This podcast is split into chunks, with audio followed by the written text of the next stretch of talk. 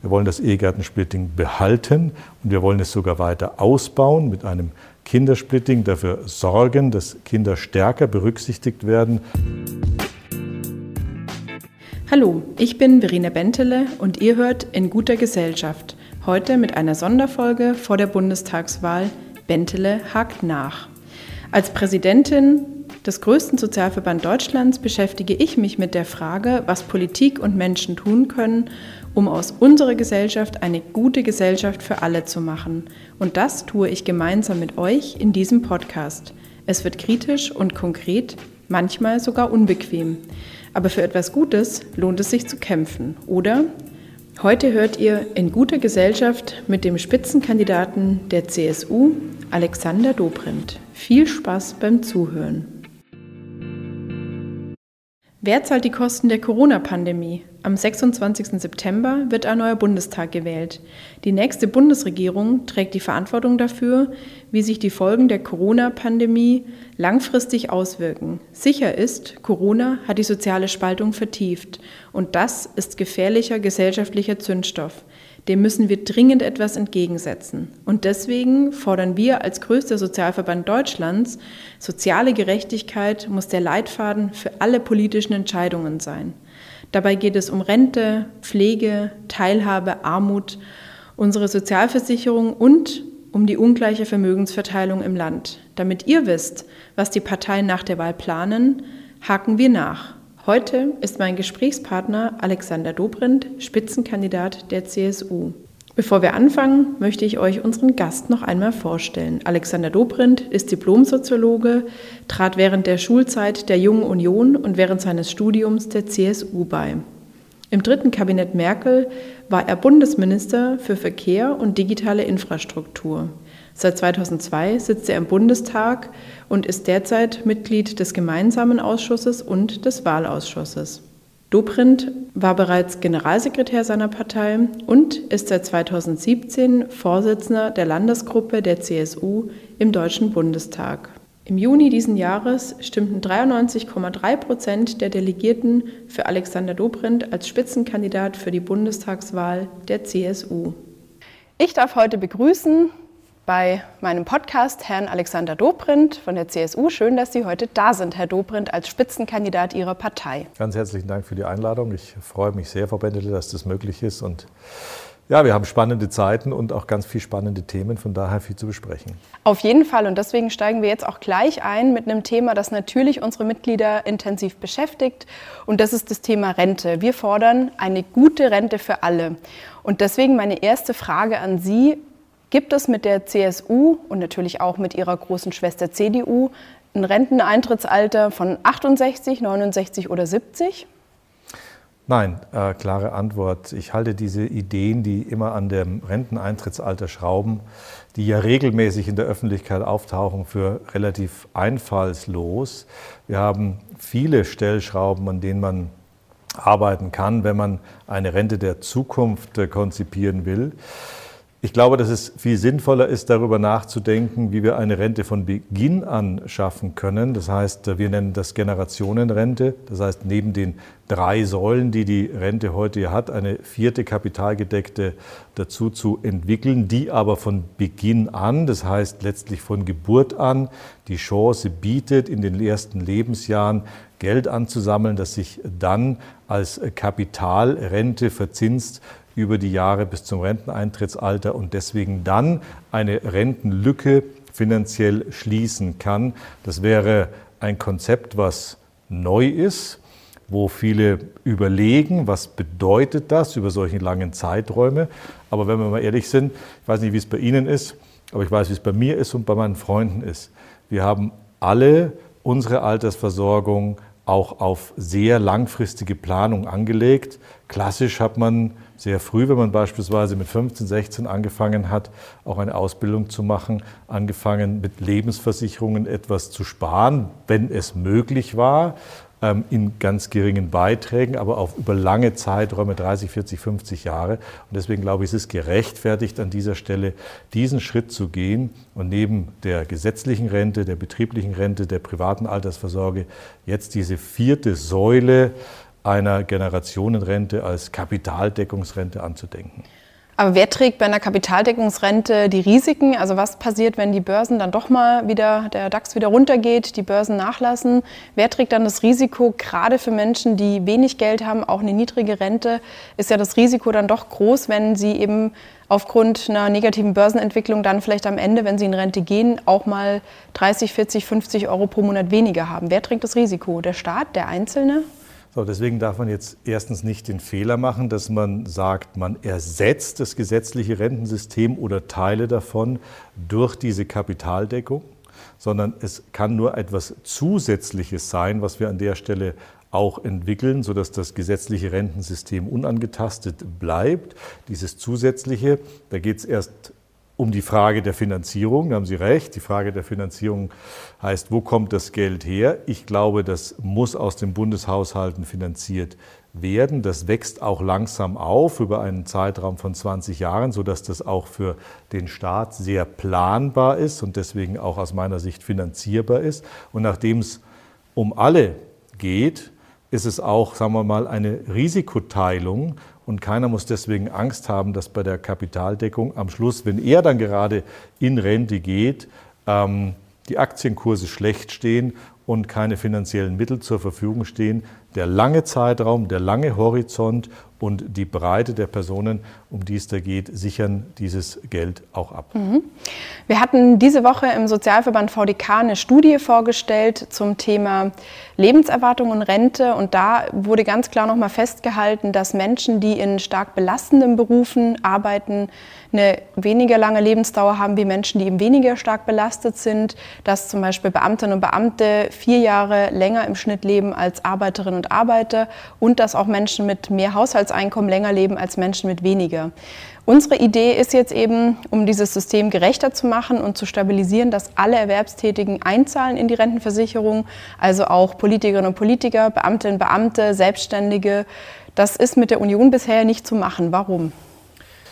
Ich glaube, dass es sich auch bewährt hat, dass wir unterschiedliche Alterssicherungsstrukturen haben, parallel nebeneinander. Ich würde die auch nicht auflösen wollen, sondern ich würde die bestehen lassen. Das entbindet uns aber nicht davon, dass wir uns immer wieder neu überlegen, wie wir das gesetzliche Rentensystem stabilisieren, weiterentwickeln oder mit einer weiteren Säule ergänzen. Ich glaube nicht, dass äh, die Hereinnahme beispielsweise der Beamten in ein gesetzliches System langfristig dem gesetzlichen System nutzen würde. Wir haben da ein anderes Alterssicherungssystem vor langer Zeit mal ähm, implementiert. Daran würde ich festhalten wollen, aber auf der anderen Seite das gesetzliche System eben mit den genannten Möglichkeiten deutlich stärken. Genau, das System stärken ist ein sehr gutes Stichwort. In der jetzt noch laufenden Legislaturperiode ist ja für neue Erwerbsminderungsrentnerinnen und Rentner was getan worden, aber für die Erwerbsgeminderten im Bestand eben nicht. Die profitieren nicht von den besseren Zurechnungszeiten. Was ist da nach der Wahl ein möglicher Plan der CDU-CSU, um für Erwerbsminderungsrentner, die eben wirklich ähm, mit über 200.000 Betroffenen auch von Sozialhilfeleistungen noch abhängig sind neben ihrer Erwerbsminderungsrente, um deren Situation zu verbessern? Es ist richtig, wir sind diesen Weg gegangen und äh, er war auch konsequent, dass man bei der Erwerbsminderungsrente deutliche Verbesserungen jetzt erzielt hat für die neuen Rentner. Das ist auch gerechtfertigt. Das waren in dem Moment der Diskussion auch äh, Finanzierungsgründe, warum man das jetzt nicht für alle angelegt hat. Aber perspektivisch muss man darüber nachdenken, ob man diese Verbesserungen auch nicht für Bestandsrentner äh, übersetzen kann. Ich will aber da keine Zusage machen, will aber sagen, dass man in diese Debatte mit einsteigen kann. Mhm. Ein Thema, das uns im VDK natürlich sehr umtreibt und das auch Sie umtreibt mit Ihrer großen Schwester. Mögen Sie eigentlich, wenn man große Schwester zur Union sagt? Das weiß ich gar nicht. Jedenfalls mit der Schwesterpartei. Das kann man durchaus so sagen. Sie ist genau. nach wie vor die große Schwester das ist schon die große die Schwester, oder? Partei. Ja, das bleibt auch erstmal so. Genau, also wenn Ihre große Schwester sozusagen will den dritten Mütterrentepunkt nicht, die CSU will ihn, was kriegen wir denn jetzt nach der Wahl? Setzen Sie sich durch oder die Union? Die CS wir kriegen den dritten Punkt, die volle Mütterrente für alle. Das äh, war in der Vergangenheit übrigens ja jetzt auch nicht anders, dass wir bei der Mütterrente 1 und Mütterrente 2 ähm, eine Situation hatten, dass es nicht Teil des gemeinsamen Wahlprogramms war, sondern Teil des sogenannten Bayern-Plans, also ein CSU-Element für den Wahlkampf. Wir haben beide Elemente Mütterrente 1 und 2 auch durchgesetzt, damit ein erhebliches Stück mehr an Gerechtigkeit bei der Altersversorgung der Mütter geschaffen. Und jetzt geht es darum, dass wir die volle Gerechtigkeit umsetzen. Und dazu brauchen wir die Mütterrente 3. Und äh, wir werden die in den Koalitionsverhandlungen, wenn wir als CSU dann diese Koalitionsverhandlungen mitführen, auch entsprechend umsetzen. Und äh, die CDU weiß auch, dass das, das für uns ein wesentlicher Punkt ist und äh, der in einem Koalitionsvertrag vereinbart werden muss. Ja, da werden wir noch darauf zu sprechen kommen da nach der Wahl. ganz und äh, sicher. da wird der VDK Sie auf jeden Fall fordern. Genau, auf jeden Fall. Ich bin ja froh, dass Sie das Anliegen unterstützen. Darum geht es ja erstmal. Das ist ja schon mal ein wichtiger Punkt. Auch in der Politik und auch vor Wahlen geht es ja auch um Unterscheidungen. Die CSU ist die Partei, die diese Gerechtigkeitslücke bei den Müttern äh, schließen will und gezeigt hat in der Vergangenheit, dass sie diesen Weg auch eingelöst hat. Und deswegen bin ich froh, dass wir Unterstützung für genau dieses Thema an verschiedener Stelle, mhm. aber auch, ich hoffe, von Ihnen haben. Auf jeden Fall. Es gibt im gemeinsamen Programm, um wieder zu den Gemeinsamkeiten zu kommen, von CDU und CSU einen spannenden Absatz über eine sogenannte Kinderrente. Das können sich unsere Mitglieder auch noch nicht so ganz vorstellen. Was ist eine Kinderrente? Naja, es geht jetzt erstmal darum, dass wir dafür sorgen, dass äh, man bei der Rente auch die Berücksichtigung der Kinder noch mal stärker organisiert bekommt. Dazu ist ja die Mütterrente der wesentliche Punkt, um den es da geht und den wollen wir entsprechend auch erfüllen. Mhm. Vielen Dank. Eine spannende Frage, die sich im Moment uns allen stellt, natürlich, wie Wer soll das alles bezahlen? Wie soll jetzt gerade vor allem auch natürlich die deutlich ähm, angewachsenen Schulden durch die Corona-Pandemie finanziert werden? Und da machen natürlich auch wir uns Gedanken als Sozialverband VDK über die Frage, woher soll das Geld kommen? Soll am Sozialstaat gekürzt werden? Oder gibt es andere Möglichkeiten, um die Finanzierung hier zu sichern, ohne eben auch den nächsten Generationen noch mehr aufzubürden? Und äh, wir haben ein konkretes Konzept vorgeschlagen, und damit komme ich zu meiner nächsten Forderung als VDK-Präsidentin. Wir fordern eine Vermögensabgabe. Was sagen Sie zu einer Vermögensabgabe, die alle bezahlen, die über eine Million Einkommen und oder Vermögen haben, ausgenommen selbstbewohnten Wohneigentums? Ein Prozent wäre doch machbar, oder? Oder sogar zwei? Der erste Punkt Ihrer Frage war ja, wie wird das Ganze finanziert? Und das ist einer der wesentlichen Punkte, über die man sich jetzt nach einer Pandemie, die auch unvorstellbare Summen noch vor kurzer Zeit ähm, an Milliardenbeträgen jetzt aufgebraucht hat. Und diese Milliarden konnten deswegen nur zur Verfügung gestellt werden, weil wir in der Vergangenheit klug gehaushaltet haben, weil wir solide Haushalte hatten, weil wir auch eine schwarze Null hatten, das heißt keine neuen Schulden gemacht haben. Und ich glaube, daran sieht man auch schon, wie das Rezept nur sein kann. Neuverschuldung führt uns sicher nicht zu dem Weg solider Haushalte, sondern im Gegenteil kann die Grundlage für neue Schwierigkeiten sein und äh, gibt zumindest keine Chancen für die nächste Generation. Deswegen, was wir brauchen, ist Wachstum, neue Dynamik, dadurch auch neue Einnahmen. Wir haben das nach der Finanzkrise 2008 auch gezeigt, dass nur Wachstum uns wieder zu soliden Haushalten geführt hat. Und deswegen würde ich an dieses Konzept gerne anschließen und würde auf äh, ein dynamisches Wachstumskonzept setzen, das uns wieder in die Lage versetzt, auch diese jetzt sehr in Mitleidenschaft äh, gezogenen Haushalte auf einen soliden Kurs zu bringen. Also keine Steuererhöhung an der Stelle, sondern Entlastungen, um Unternehmen und die Mitte der Gesellschaft fit zu machen, äh, um die Zukunft zu gestalten, Wachstum zu organisieren. Und dann Ihre direkte Frage, der ich nicht ausweichen will, kann man nicht eine Vermögensabgabe von ein oder zwei Prozent organisieren? Nein, ich glaube nicht. Mit unserem Konzept zumindest und mit unseren Vorstellungen hat das nichts gemein. Das ist ähm, Ideen, die andere gerade aktiv vertreten. Ich verweise darauf, dass wir ein Steuersystem haben, das sehr stark auch die höheren Einkommen in Anspruch nimmt, richtigerweise. Deswegen sind es 10 äh, Prozent der Einkommensbezieher, die 55 Prozent circa der Steuern aufbringen. Das halte ich für richtig und gerecht eine Vermögensabgabe, mit der kann ich mich nicht anfreunden. Mhm, okay. Aber es bleibt ja trotzdem natürlich ein Riesenschuldenberg auf der einen Seite. Auf der anderen Seite gibt es in Deutschland auch in den letzten Jahren, und das ist auch während Corona so geblieben, eine immer höhere Zahl von Millionärinnen und Millionären. Und ich kann dazu immer nur sagen, ich bekämpfe als VDK-Präsidentin nicht den Reichtum, ich bekämpfe aber die Armut. Das ist für mich ein großes Ziel.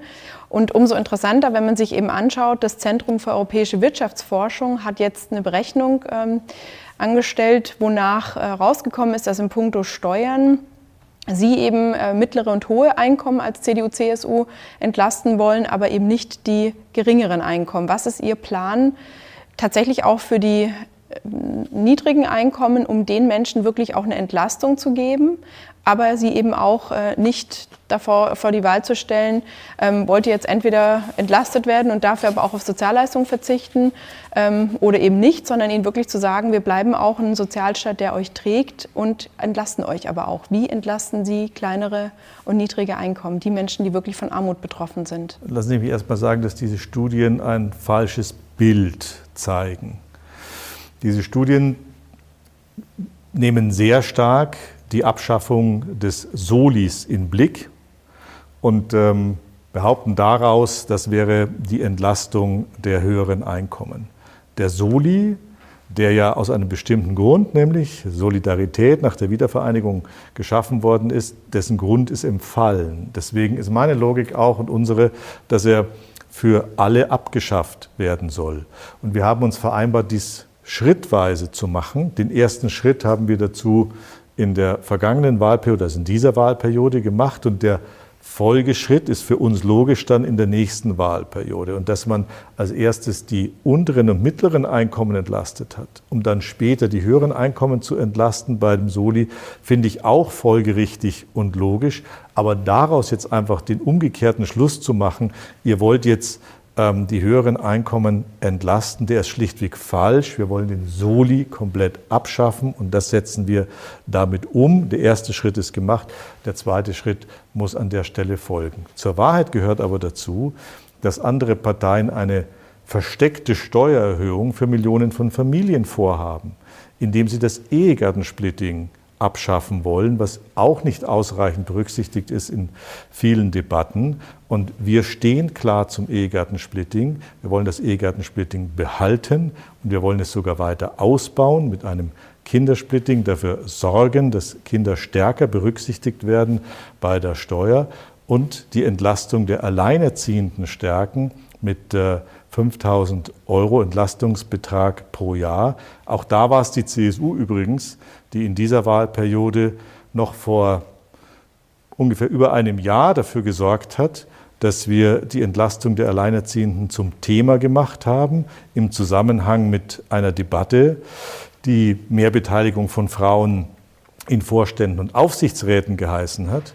Und es waren wir, die gesagt haben, ja, ich bin sehr dafür, dass wir eine Quote für Vorstände, für Aufsichtsräte bei der Beteiligung von Frauen haben. Aber ich will das nur machen, wenn ich auch eine Entlastung in der Mitte der Gesellschaft bei den Alleinerziehenden bekomme. Und deswegen haben wir den steuerlichen Entlastungsbetrag Betrag an der Stelle verdoppelt. Wir haben das durchgesetzt. Ich will ihn weiter erhöhen auf 5000 Euro pro Jahr. Und das zeigt, dass wir in der Mitte der Gesellschaft die Entlastungen ansetzen und nicht, wie es manche Studien versuchen zu suggerieren, bei den sogenannten Reichen.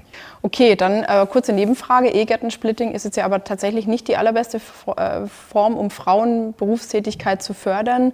Es und, ist aber eine äh, sehr gerechte Form der Steuer. Ich würde sagen, eine sehr moderne Form der Steuer. Aber Entschuldigung, ich wollte nicht unterbrechen. Nee, dürfen Sie schon, aber ich sehe das tatsächlich ganz, ganz anders, weil eben äh, das äh, Ehegattensplitting eine bestimmte Lebensform ja auch ähm, privilegiert und eben in dem Fall tatsächlich nicht sieht, dass es hier zwei Gleichberechtigte sind, die arbeiten gehen. Und man könnte wirklich das ja auch über Steuern lösen und nicht darüber, dass man die Einkommen der Ehepartner der Lebensgemeinschaften gegeneinander ähm, aufrechnet und anrechnet. Da gäbe es ja auch andere Möglichkeiten, die zum Beispiel eben auch für andere heute ja sehr moderne Lebensformen passender wären. Also ich muss grundlegend widersprechen an der Stelle. Das Ehegattensplitting ist eine sehr moderne Form der Steuergestaltung und Steuerberücksichtigung, weil es eben auf die flexiblen Arten unterschiedlichster Lebensmodelle reagiert weil es eben die Chance gibt, dass frei entschieden wird, ob jemand Vollzeit, ob jemand halbtags arbeitet, ob jemand Teilzeit arbeitet. Es ist übrigens egal, ob Mann oder Frau. Das Ehegattensplitting wirkt sich immer auf alle steuermindernd aus, die dann zusammen veranlagt werden in einer Partnerschaft, in der Ehe, in einer Partnerschaft. Und deswegen glaube ich, dass es genau richtig ist, in unserer Gesellschaft es äh, weiterzuführen, es auch mit den Kindern noch mal stärker zu ergänzen. Und es tut mir leid, es äh, ist genau nicht so, dass es äh, ein bestimmtes Modell, ein Familienmodell ganz besonders fördert, sondern dass es eben die unterschiedlichen und die flexiblen Modelle in diesem Steuerberücksichtigung finden. Und deswegen sollte man eigentlich sogar aktiv dafür kämpfen, dass man daran festhält. Ich tue das. Okay, dann hoffe ich, hören das jetzt viele Frauen und lassen ihre Männer zu Hause bei den Kindern bleiben. Das ist gut. Gut, dann lassen Sie uns aber noch mal zu den Reichen gehen. Das interessiert mich natürlich auch brennend. Ähm, wir haben in Deutschland, wie gesagt, eine immer mehr steigende Zahl sehr reicher Menschen. Wir haben aber vor allem natürlich auf der anderen Seite sehr viele arme Menschen. Jetzt haben Sie ja ein S im Namen Ihrer Partei, CSU als Sozial. Und äh, deswegen interessiert mich natürlich schon, wie können wir für mehr soziale Gerechtigkeit auch durch mehr ähm, Gerechtigkeit in der Vermögensverteilung sorgen, indem zum Beispiel eben der Vermögenssteuer, die wir seit, zwei, äh, seit 1997 nicht mehr anwenden, wieder angewandt wird, indem zum Beispiel Erbschaften höher besteuert werden. Was ist da Ihr Plan, um wirklich auch den Menschen mehr ähm, Teilhabe am Reichtum zu geben, die da im Moment eigentlich gar nicht von profitieren? Wir mal die beiden Dinge mal auseinanderhalten. Das eine ist ja, soziale Gerechtigkeit heißt, äh, die Schwachen zu stärken. Und das andere ist zu sagen, Eigentum beschneiden, indem man Vermögenssteuer einführen will oder Erbschaften stärker besteuern will. Ich will keine Vermögenssteuer einführen, um das äh, klar zu sagen. Ich glaube nicht, dass uns das wirklich insgesamt als Gesellschaft stärkt. Ich glaube, dass uns das eher schwächen wird. Ich glaube auch, dass wir ein Erbschaftssteuergesetz haben, das äh, hohe Erbschaften besteuert, auch okay ist, aber so konzipiert ist, dass es zum Beispiel das Vererben des eigengenutzten Hauses steuerfrei hält. Deswegen sehr austariert ist aus meiner Sicht und äh, keine zwingende Veränderung bedarf zumindest an den Stellen, über die ich gerade gesprochen habe, Erbschaftssteuer, Vermögenssteuer, sehe ich diesen Bedarf grundsätzlich nicht. Und ich glaube auch, dass Steuererhöhungen insgesamt nicht das Rezept sind, das wir zurzeit diskutieren sollten, sondern wir sollten darüber reden, wie wir wieder mehr Dynamik schaffen können und mehr Schwung schaffen können, Arbeitsplätze für die Zukunft äh, sichern können, Teilhabe sichern können. Da bin ich äh, sehr dabei. Und ja, im sozialen Bereich dafür zu sorgen, dass wir niemanden abgehängt lassen. Auch da haben wir ja in der Vergangenheit Wesentliches dazu beigetragen, dass der Sozialstaat stabil bleibt. Aber bitte jetzt nicht ähm, das Thema Steuererhöhungen als die Lösung für ein sozial gerechteres Deutschland ähm, zumindest als Überschrift oder Überbau zu formulieren. Mhm.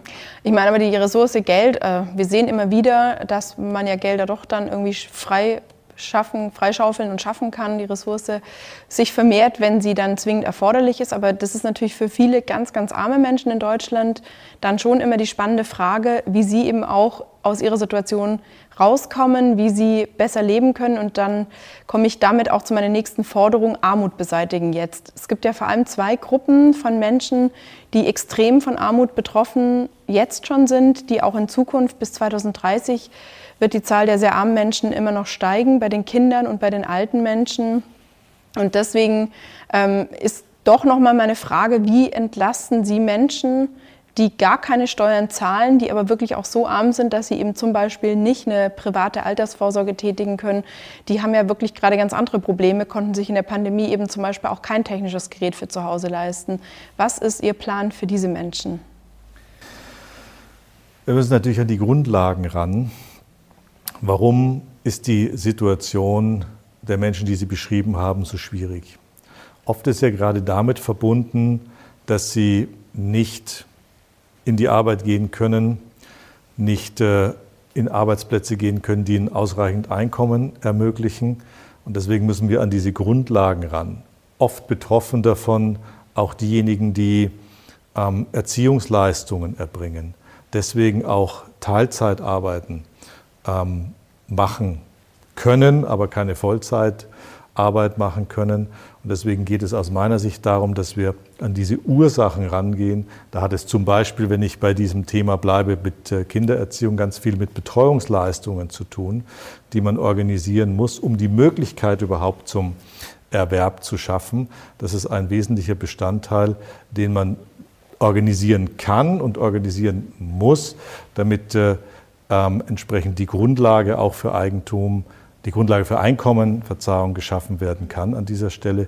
Ich werbe sehr dafür und wir haben es im Deutschen Bundestag ja auch beschlossen, dass es dann ähm, Betreuungsplätze auch bei den Grundschülern und einen Anspruch, ein Recht auf Betreuung gibt. Leider hat es ja im ähm, Hängt ja noch im Bundesrat, gell? Bundesrat dann aus meiner Sicht aus keinen ausreichenden Gründen keine Zustimmung gegeben. Ich bedauere das ähm, auch sehr. Und es wird äh, definitiv in Koalitionsverhandlungen auf die Tagesordnung kommen, weil ich glaube, dass wir diese Betreuung zwingend schaffen müssen, um auch gegen ähm, das Thema niedere Einkommen, keine Chance auf äh, Erwerb, um dagegen anzugehen. Gut, jetzt haben Sie über die Erwerbstätigen vor allem gesprochen, aber die Gruppe, die mich natürlich auch interessiert, sind alte Menschen. Bis 2030 wird die Zahl der alten Menschen, die von Armut betroffen sind, deutlich zunehmen. Und deswegen auch heute natürlich schon, wir denken ja nachhaltig die Frage, was plant die Union für diese Menschen, für Menschen, die eben vielleicht tatsächlich ihr Leben lang gearbeitet haben, die vielleicht äh, wegen Kindererziehung oder aufgrund einer Erwerbsminderung nicht durchgehend arbeiten konnten oder gar die ganz einfach so niedrige Renten haben, dass sie sich eine Stadt wie Nürnberg, München oder Berlin oder Hamburg überhaupt nicht mehr leisten können. Was planen Sie für die Menschen? Wir haben die Grundrente eingeführt. Es war eine lange Diskussion, aus meiner Sicht auch eine Diskussion, die zu lange gedauert hat. Aber in dieser Wahlperiode ist es gelungen, diese Grundrente einzuführen, die der jetzigen Rentnergeneration hilft. Ähm, das ist auch der übrigens einzige Weg an dieser Stelle, weil man nicht darauf verweisen kann, dass man äh, Vorsorge schaffen muss, wenn man heute schon im Rentenalter ist. Und deswegen glaube ich, wir haben da einen erheblichen Sprung an dieser Stelle richtigerweise gemacht, um die Altersarmut an der Stelle zu bekämpfen. Mhm. Eine Gruppe, die mir natürlich auch sehr am Herzen liegt, ist die Gruppe der Kinder. Wir haben 2,8 Millionen Kinder in Deutschland, die von Armut bedroht oder betroffen sind, Kinder und Jugendliche. Und ähm, auch da steht natürlich im Wahlprogramm der Union etwas dazu, äh, dass sie das Kindergeld erhöhen wollen. Ähm, ja, und wir wissen natürlich schon, dass das ja vor allem auch Menschen zugutekommt, die eben nicht ganz so wenig Geld haben. Es ist gut, sollen auch die Freibeträge für Kinder so ein bisschen erhöht werden. Aber ähm, ich glaube dran als VDK-Präsidentin, dass wir eine Kindergrundsicherung brauchen, wo wirklich alle kinder- und familienpolitischen Leistungen gebündelt sind. Was ist Ihr Plan und wie stehen Sie zu einer Kindergrundsicherung? Ich glaube, dass das Konzept des Kindergeldes schon ein sehr gutes ist, weil es gerade das Kindergeld ja auch den niedrigeren Einkommen zugutekommt. Bei den höheren Einkommen ist es ja dann eher der Freibetrag, der bei der Steuer zur Geltung kommt. Von daher ist das Thema Kindergeld und Kindergelderweiterung, Kindergelderhöhung schon ein ganz wesentliches an dieser Stelle. Dazu kommt, dass man Kinderbetreuungskosten aus meiner Sicht deutlich stärker absetzen sollte von der Steuer, als das bisher der Fall ist. Das heißt, nicht mehr nur die Teilabsetzung, sondern die volle Absetzung der Kinderbetreuungskosten ermöglicht, weil auch das Freiräume schafft, ähm, um dann zusätzlich äh, auch Einkommen zu erzielen und die Gegenrechnung nicht so ausschaut, dass sich Betreuung so belastend auf das Einkommen äh, auswirkt, dass äh, es eine Abwägung gibt, äh, ähm, was jetzt sinnvoller ist an dieser Stelle. Und deswegen ist hier auch die steuerliche Maßnahme aus meiner Sicht die richtige. Ich glaube, dass wir über eine Kindergrundsicherung, wie Sie es gesprochen haben, sicher noch diskutieren werden. Ähm, Teil unserer Konzeption für diese Bundestagswahl ist es nicht. Wir setzen auf diese Kombination von Leistungen, ähm, Erhöhung von Kindergeld, Absetzbarkeit von äh, Kosten, um dort äh, deutliche Verbesserungen zu erreichen.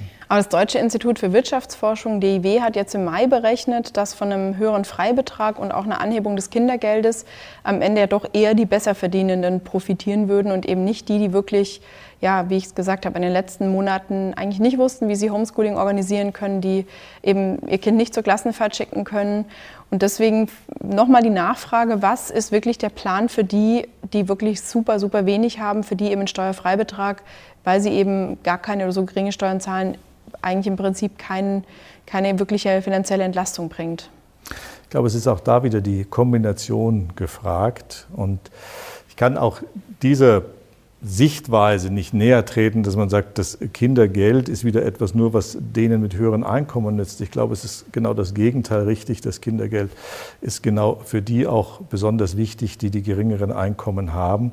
Ich glaube, dass die Betreuungsfrage trotzdem eine ganz entscheidende ist an dieser Stelle und dass die Unterstützung, wenn wir über Homeschooling jetzt auch reden. Viele haben besonders darunter gelitten, auch gerade wieder Alleinerziehende, wenn sie Homeoffice und Homeschooling gleichermaßen miteinander organisieren mussten. Wenn man auch jetzt dafür sorgt, dass entsprechend zusätzliche Angebote möglich sind. Und äh, der Bund hat dafür ja zwei Milliarden jetzt auch zur Verfügung gestellt, sowohl was äh, die Angebote im Nachholen von Lerninhalten, aber auch was ähm, Angebote im Bereich der Freizeit anbelangt äh, ermöglicht. Und den Hinweis, ähm, den Sie gegeben haben, auch bei den, äh, der, der digitalen Ausstattung, ich glaube, dass wir erheblich dafür gesorgt haben, dass die digitale Ausstattung dann möglich ist und Schüler, bei denen es nicht von zu Hause aus die Gelegenheit gibt, auf die äh, digitalen Geräte zuzugreifen, das dann entsprechend über die Schulen organisiert wird. Ja, okay, also es überzeugt mich wirklich noch nicht ganz. Ich, mache ich weiß, dass Sie einen anderen Ansatz genau, an der Stelle ja. wählen. Ich weiß, dass das auch noch eine breite Diskussion darüber geben wird. Aber ich glaube, dass wir an der Stelle mit der Kombination der Elemente auf einem richtigen Weg sind und ähm, auch die Grundsicherung, wie sie gefordert hat, vielleicht ihre Tücken hat. Mhm.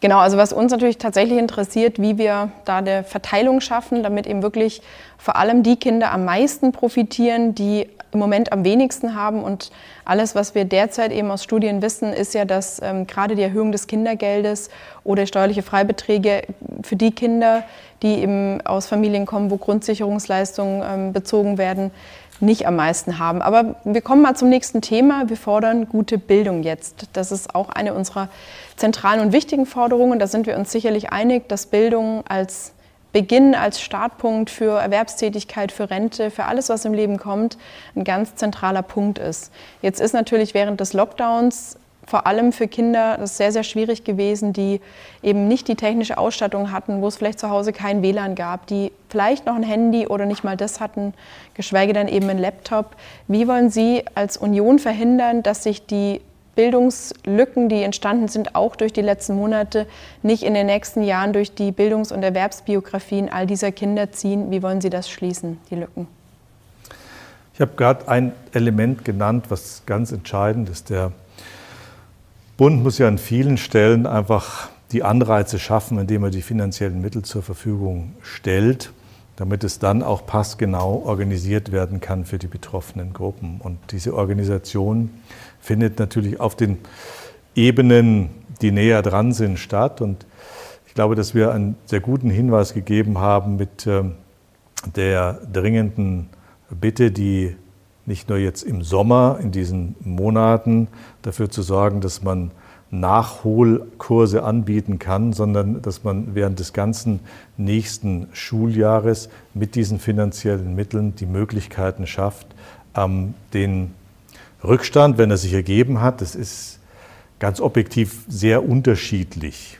Und ähm, bei dem einen etwas stärker, bei dem anderen nicht so stark ausgeprägt. Wir müssen die identifizieren und das muss vor Ort stattfinden, wo dieser Rückstand, der sich ergeben hat durch die pandemische Situation, wo der stärker ist, dass der ausgeglichen werden kann und deswegen die Schulen in die Lage versetzen, dass sie diese Angebote auch machen. Das sind übrigens Angebote, die jetzt nicht zwingend in dieser Frontalunterrichtssituation stattfinden muss, sondern da muss ja Kreativität rein. Das Ganze muss auch in ein Freizeitangebot hineingepackt werden können, das dann in der Lage ist, den Schülerinnen und Schülern diese zusätzlichen Inhalte wieder zu vermitteln, die man an der Stelle braucht. Also Sie sprechen sich jetzt gerade hier gegen Frontalunterricht aus. Das äh, finde ich Nein, gut. Also ich, hab, äh, ich, will jetzt nicht immer, ich will jetzt nicht immer, immer jeder Feststellung, die Sie da mhm. am Schluss immer noch machen, widersprechen. Nee, nee, das dürfen das, Sie gerne. Äh, ich frage frag das ganz klar, weil ich meine, das ist ja jetzt wirklich. Das ist eine mhm. Interpretation, die über das hinausgeht, was ich gesagt mhm. habe, will ich damit äh, zum okay. Ausdruck bringen. Sondern Sie meinen jetzt die glaube, Nachholkurse, hab, das ist wichtig. Ich habe gesagt, mhm. nicht nur okay. im Frontalunterricht. Ja. Ich glaube, dass ähm, man diese Inhalte, die ja zusätzlich jetzt vermittelt werden müssen, neben dem normalen Schulalltag, Alltag, der schon auch sehr anspruchsvoll ist, und deswegen sollte man sich andere Konzeptionen auch dienlich machen, mit denen man Inhalte auch vermitteln kann. Und weil das vielerorts vielleicht dann auch nachmittags stattfinden muss, müssen diese Angebote pädagogisch anders verpackt werden, als mhm. können pädagogisch anders verpackt werden als in einen Frontal. Das finde ich sehr, sehr gut. Wie, wie ist denn so Ihr, Ihre Prognose, wie das weitergeht im Bereich Bildung? Wie wird Schule in den nächsten Wochen und Monaten weitergehen? Für die Kinder und Jugendlichen in Deutschland. Sie kriegen sie aus anderen Bundesländern, da sind ja schon wieder Ferien zu Ende, die gehen wieder in die Schule. Glauben Sie, dass wir nochmal so Phasen des Homeschoolings bekommen werden? Ich hoffe nicht, dass wir das bekommen und ähm, wir tun alles dafür, dass wir eine Situation haben, dass der Unterricht funktionieren kann. Ich glaube, dass es notwendig ist, dass wir den Unterricht äh, ohne Unterbrechungen jetzt in den kommenden Monaten organisieren können. Wir wissen, dass die pandemische Situation eine dynamische ist, die sich entwickelt. Das ist jetzt auch nicht vorhersehbar. Ich bin deswegen sehr froh, dass die STIKO jetzt ihre Empfehlung gefasst hat, dass die Jugendlichen zwischen 12 und 17 geimpft werden sollen. Ähm, ich hätte mir das schon deutlich früher vorstellen können, weil wir da auch etwas Zeit verloren haben jetzt. Dieses Impfen sorgt dafür, dass wir ein ja, dynamisches Infektionsgeschehen auch unterbrechen können. Und ich glaube, dass das gerade auch um den Schulbetrieb aufrechtzuerhalten besonders wichtig ist. Und deswegen hoffe ich auch sehr darauf, dass wir in diesem Jahr noch ähm, Impfzulassungen äh, für die unter Zwölfjährigen bekommen, damit man auch hier entsprechend Impfen von Jugendlichen ermöglichen kann. Dazu gehört übrigens aber auch, dass man andere Maßnahmen ergreift. Ähm, ich bin sehr dafür, dass wir die Luftfilter in den Schulen, in den Klassenzimmern äh, aufstellen, dass wir alles tun, damit äh, das Infektionsgeschehen unterbrochen wird, wenn es es äh, dann gibt und der normale Schulunterricht entsprechend organisiert werden kann. Das schließt allerdings nicht aus, dass es auch zu Quarantänesituationen wieder kommen kann, wenn Infektionsgeschehen an der einen oder anderen Stelle da ist. Aber wir sollten gemeinschaftlich dafür arbeiten, dass dies möglichst gering ausfällt. Und deswegen auch an der Stelle der Hinweis, es ist schon hilfreich, wenn man sich impfen lässt, nicht nur für sich selber, sondern vielleicht auch für alle anderen. Okay, also Kinder, Jugendliche, habe ich vorher gesagt, eine Gruppe, die natürlich sehr ähm, trotzdem um, über die letzten Monate zurückstecken musste, die keine Freizeitsportangebote mehr hatten, die eben zum Teil keinen Zugang zur Bildung hatten. Und ähm, klar, da hätten wir uns tatsächlich auch schneller Konzepte und Möglichkeiten gewünscht, genauso wie für eine andere Gruppe, die natürlich uns als VDK sehr am Herzen liegt und das sind die Pflegebedürftigen. Deswegen unser nächstes Thema, das wir besprechen wollen, ist gute Pflege jetzt. Es gibt Studien, die zeigen ganz klar, dass ähm, die Besuchsverbote, manchmal sogar fast Stubenarrest in den Pflegeheimen, dem die Menschen ausgesetzt waren, die dort gepflegt werden, jetzt nicht zu einer niedrigeren Sterblichkeit fühlen. Die Menschen waren, ein, führen, die Menschen waren einsam, haben sich, haben sich allein gefühlt, haben ihre Angehörigen vermisst. Was machen wir, um das in Zukunft zu verhindern, dass die Menschen wirklich komplett abgeschottet sind und niemanden sehen über Wochen oder vielleicht Monate? Muss man erst mal sagen, das ist eine Situation, die unglaublich emotional belastend war. Nicht nur für die zu Pflegenden, auch für die Angehörigen, übrigens auch für das ganze Pflegepersonal an der Stelle.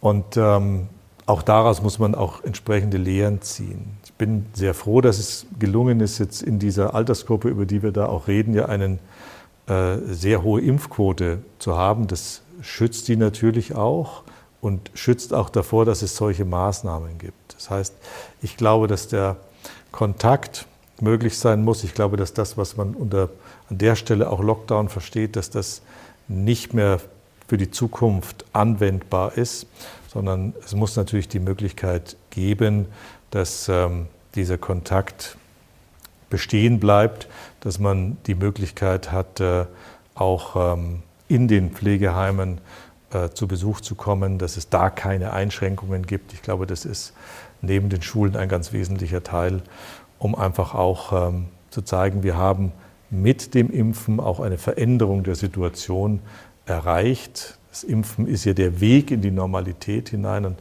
dazu gehört auch, dass es da keine weiteren Einschränkungen gibt. Mhm. Aber Sie würden schon die Einrichtungen da auch ähm, sozusagen um Konzepte in den nächsten Monaten bitten, damit eben wirklich auch andere Möglichkeiten da sind. Wir haben jetzt doch schon 15 Monate oder noch länger Pandemie hinter uns und haben ja auch doch schon einiges gelernt und das ähm, ist schon auch für Sie ein Thema, dass eben die Einrichtungen da nicht so individuell vielleicht auch sagen, wir schotten uns eben weiter ab. Das hören wir natürlich immer noch aus unserer Mitgliedschaft.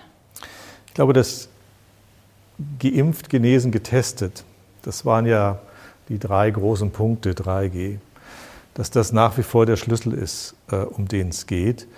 Und ich kann mir jetzt nicht vorstellen, ich will mir jetzt auch nicht vorstellen, dass wir uns in, in eine Lage durch äh, Mutationen, was ja immer gern wieder auch berichtet wird, in eine Lage entwickeln, die dann harte Maßnahmen wie in der Vergangenheit notwendig macht. Ich glaube nicht, dass es gerechtfertigt ist, sondern ich glaube, dass man jetzt mit diesen Elementen ähm, impfen und testen, genesen sein, ähm, in der Lage ist, äh, gegen die Pandemie, soweit sie dann besteht, ankämpfen kann. Und das sind äh, Konzepte, die dann auch in den Einrichtungen funktionieren werden.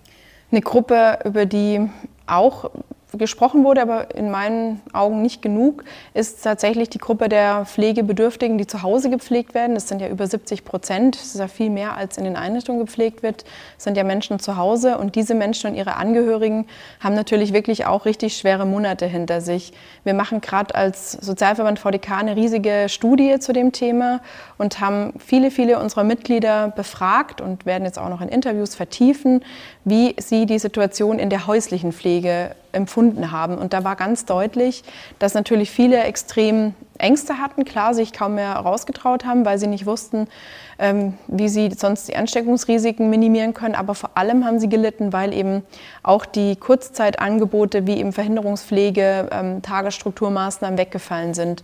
Was können, würden Sie planen für die nächste Wahlperiode, um auch diesen Familien, die zu Hause pflegen, die wirklich einen Riesenjob machen, zu helfen? Auch erstens mal absolute Zustimmung. Sie sagen, die machen einen Riesenjob. Ähm, jeder weiß, was das an Leidenschaft, an Einsatz braucht, wenn man zu Hause die Pflege organisieren will.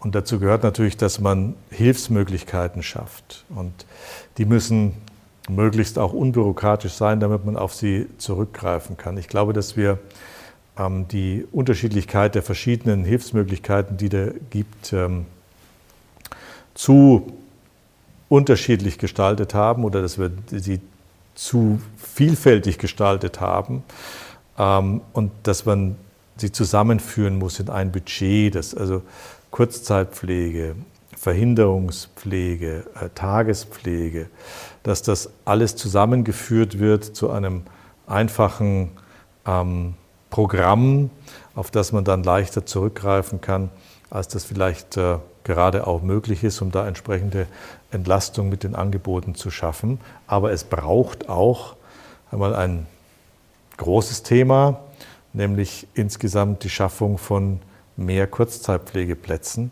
Das ist etwas, was äh, mitwachsen muss, auch mit der großen Pflegeanforderung, die steigend ist. Und äh, dazu ja, braucht es Initiativen, die nicht nur vom Bund, die auch über das Land, über die Kommunen entsprechend organisiert werden, damit wir diese Möglichkeiten auch verstärkt schaffen. Es müssen die Angebote dafür ähm, ermöglicht werden. Mhm. Ja, ich meine, ähm, was wir alle wissen, wir werden ja auch in den nächsten Jahren einen Riesenmangel an Pflegekräften haben und ein Problem, das uns natürlich sehr umtreibt auch, dass ähm, Pflege wirklich immer mehr auch zu einem Armutsrisiko wird. Die Heimkosten steigen immer mehr. Die Familien sind dann oft auf ähm, Sozialleistungen wie Hilfe zur Pflege angewiesen. Und da sehen wir wirklich auch ein Riesenproblem, dass man meiner Meinung nach sehr durch eine Pflegevollversicherung nach dem Vorbild der Krankenversicherung in den Zaum bekommen könnte. Wie stehen Sie zu einer Pflegevollversicherung nach dem Vorbild Krankenversicherung, die alle pflegebedingten Kosten übernimmt und so eben auch das Kostenrisiko für den Einzelnen und die Armutsfalle durch Pflege ein Stück minimiert? Ich glaube, dass wir jetzt in den letzten Wochen dieser Wahlperiode noch eine sehr sinnvolle Pflegereform gemacht haben die ja deutlich entlastend wirkt, die Pflegekosten begrenzt. Das ist der richtige Weg, um auch eine Verlässlichkeit ähm, für diejenigen, die Pflegende sind oder zu Pflegende ähm, in, ihrem, in ihrer Familie haben, eine Verlässlichkeit genau für diese auch entsprechend äh, bietet. Mein Eindruck ist, dass das auch genauso wahrgenommen wird, dass das eine sehr große ähm, Reform jetzt auch ist, die Wirkung zeigen wird. Ich ähm, glaube, dass die Vollversicherungsthematik ähm, ja nur diskutiert werden kann, weil man dazu auch die Finanzierungsseite betrachtet. Und ähm, die Pflegeversicherung, die in der letzten Zeit ja auch äh, gestiegen ist, hat ja schon immer zu breiten Diskussionen geführt aufgrund der Tatsache, dass sie sich natürlich auch auf äh, die Lohnnebenkosten auswirkt. Und ich glaube, dass wir ein Modell, ein ausbalanciertes Modell jetzt gefunden haben, das auf der einen Seite die Pflegekosten klar begrenzt, aber auf der anderen Seite auch darauf schaut, dass die Pflegebeiträge äh, nicht überdimensional steigen. Hm. Ja, die Pflegereform würde ich ein bisschen anders sehen. Deswegen nochmal eine Nachfrage. Ähm, die Pflegereform von Jens Spahn hat ja Entlastung versprochen, aber eben auf, finde ich, sehr hohe Kosten, weil eben gerade die Anhebung, die versprochene auch der Leistungen für die, die zu Hause gepflegt werden, wurden jetzt eben ausgesetzt als ein Weg zur Finanzierung eben der Pflegereform.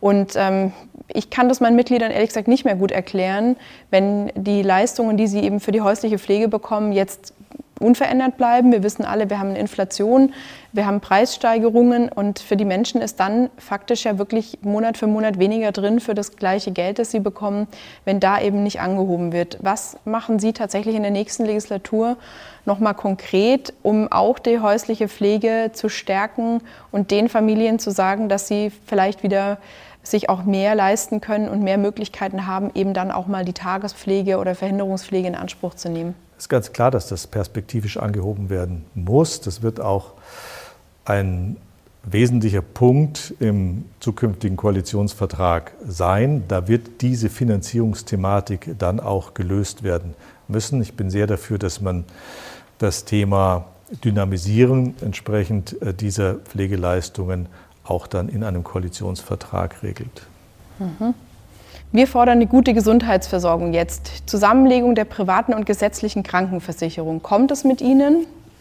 Nein, ich glaube, dass das kein Modell ist. Äh, wir müssen auch hier dieses Zwei-Säulen-Modell aus privater und gesetzlicher Krankenversicherung aufrechterhalten. Ich glaube, dass dies auch übrigens ein wesentliches Element ist dafür, dass wir die gute Versorgung in der Fläche erhalten können. Und deswegen würde ich das nicht ändern wollen. Krankenhäuser auf dem Land, werden die geschlossen oder bleiben die bestehen? Kleine Krankenhäuser in Flächenländern, auch in Bayern und in vielen anderen Bundesländern Thema. Die Krankenhäuser auf dem Land bleiben bestehen. Sie müssen bestehen bleiben, weil sie ein wesentlicher Teil der medizinischen Versorgung vor Ort sind. Wir wollen sie stärken und deswegen habe ich auch äh, sehr dafür geworben und umgesetzt im Deutschen Bundestag, dass wir mit dem Krankenhauszukunftsgesetz finanzielle Mittel, drei Milliarden Euro zur Verfügung stellen, die auch eben von kleinen Krankenhäusern im Sinne einer Modernisierung ähm, abgerufen werden können. Ich will, dass die Medizin, die Hightech-Medizin, ähm, auch in den ländlichen Regionen zur Verfügung steht. Und äh, dazu brauchen wir eine gesicherte Krankenhauslandschaft. Wir fordern alle Sozialversichern jetzt. Da ist eine spannende Idee, dass alle auch Selbstständige ähm, in die, unter anderem Selbstständige in die Arbeitslosen, Unfallversicherung und so weiter einbezogen werden. Könnten Sie da mitgehen? Alle in Sozialsicherungssysteme einbeziehen? Beamte, Politiker, Selbstständige? Ich glaube, in dem Maße, wie Sie das beschreiben und äh, in Ihrem Programm sich vorstellen, das, entspricht das nicht unserer Modellsituation. Wir wollen gerne die Parallelität von Strukturen hier aufrechterhalten, die Strukturen stärken, bei denen das notwendig ist, wie zum Beispiel bei der Rentenversicherung, aber deswegen andere Strukturen nicht in Frage stellen. Damit kommen wir zu unserer Abschlussrubrik. Ich gebe Ihnen fünf Anfänge von Sätzen. Sie beenden bitte meinen Satz, aber wirklich auch in einem Satz. Das Schönste am Politikerleben ist, zu gestalten können, ich war es jetzt zu kurz. Nee, wenn das ein Punkt war, ich habe nur die Interpunktion war so nach einem Strichpunkt oder Komma. Aber mach mal weiter. Das Schlimmste am Politikerleben ist. Manches nicht lösen zu können, das man gerne gelöst hätte. 16 Jahre Angela Merkel waren. Gute Jahre für Deutschland und ähm, eine Ära, die zu Ende geht und deswegen neue Politik für alle, die jetzt Verantwortung tragen, ermöglicht. Das drängendste sozialpolitische Problem in Deutschland ist? Ich glaube, dass wir die Rentensicherung für die Zukunft organisieren müssen. Das ist ein wesentliches äh, Problem. Das soll aber die anderen ähm, Herausforderungen, die es im Bereich der sozialen Sicherungssysteme gibt, jetzt äh, nicht äh, kleiner erscheinen lassen. Und regieren würde ich am liebsten mit? Ich würde gerne eine bürgerliche Koalition ermöglichen zwischen den Unionsparteien und der FDP. Da ist aber möglicherweise noch Luft dazwischen. Okay. Vielleicht noch ein letzter Satz. Sie haben mal irgendwann gesagt, die Grünen seien keine Partei, sondern ein verlängerter politischer Arm von Krawallmachern und Steinewerfern. Würden Sie das heute noch so unterschreiben? Der Satz ist von 2013 von Ihnen übrigens. In welcher Funktion habe ich den gesagt? Das, ich weiß nicht, was Sie für 2013 für eine Funktion hatten. Das ist ein guter Punkt, das werden Sie wahrscheinlich wissen. ich glaube es nicht, dass es im Fasching war. Also es war schon ernst gemeint. Würden Sie das heute noch so unterschreiben? Wissen Sie auch, ähm, ich glaube, dass ich es äh, in der letzten Zeit, nein, ich weiß, dass ich es in der letzten Zeit nicht gesagt habe und so nicht mehr gesagt habe. Und auch äh, alle Aussagen haben ihre Zeit und ähm, deswegen keine Wiederholung. Okay. Damit sage ich ganz herzlichen Dank, Alexander Dobrindt, für ich das Gespräch heute, für Ihre vielen Antworten. Ganz herzlichen Dank, alles Gute und viel Erfolg.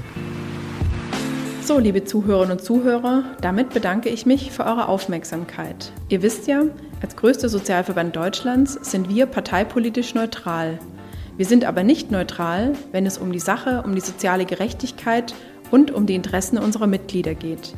Und so hoffe ich, dass ich euch für den Tag der Wahl am 26.09. wichtige Informationen an die Hand geben konnte. Bitte geht wählen, denn nur so ist Demokratie möglich. Und bitte abonnieren nicht vergessen, denn bald heißt es wieder Bentele hakt nach, dann mit dem Spitzenkandidat der FDP, Christian Lindner. Ciao und bis zur nächsten Folge.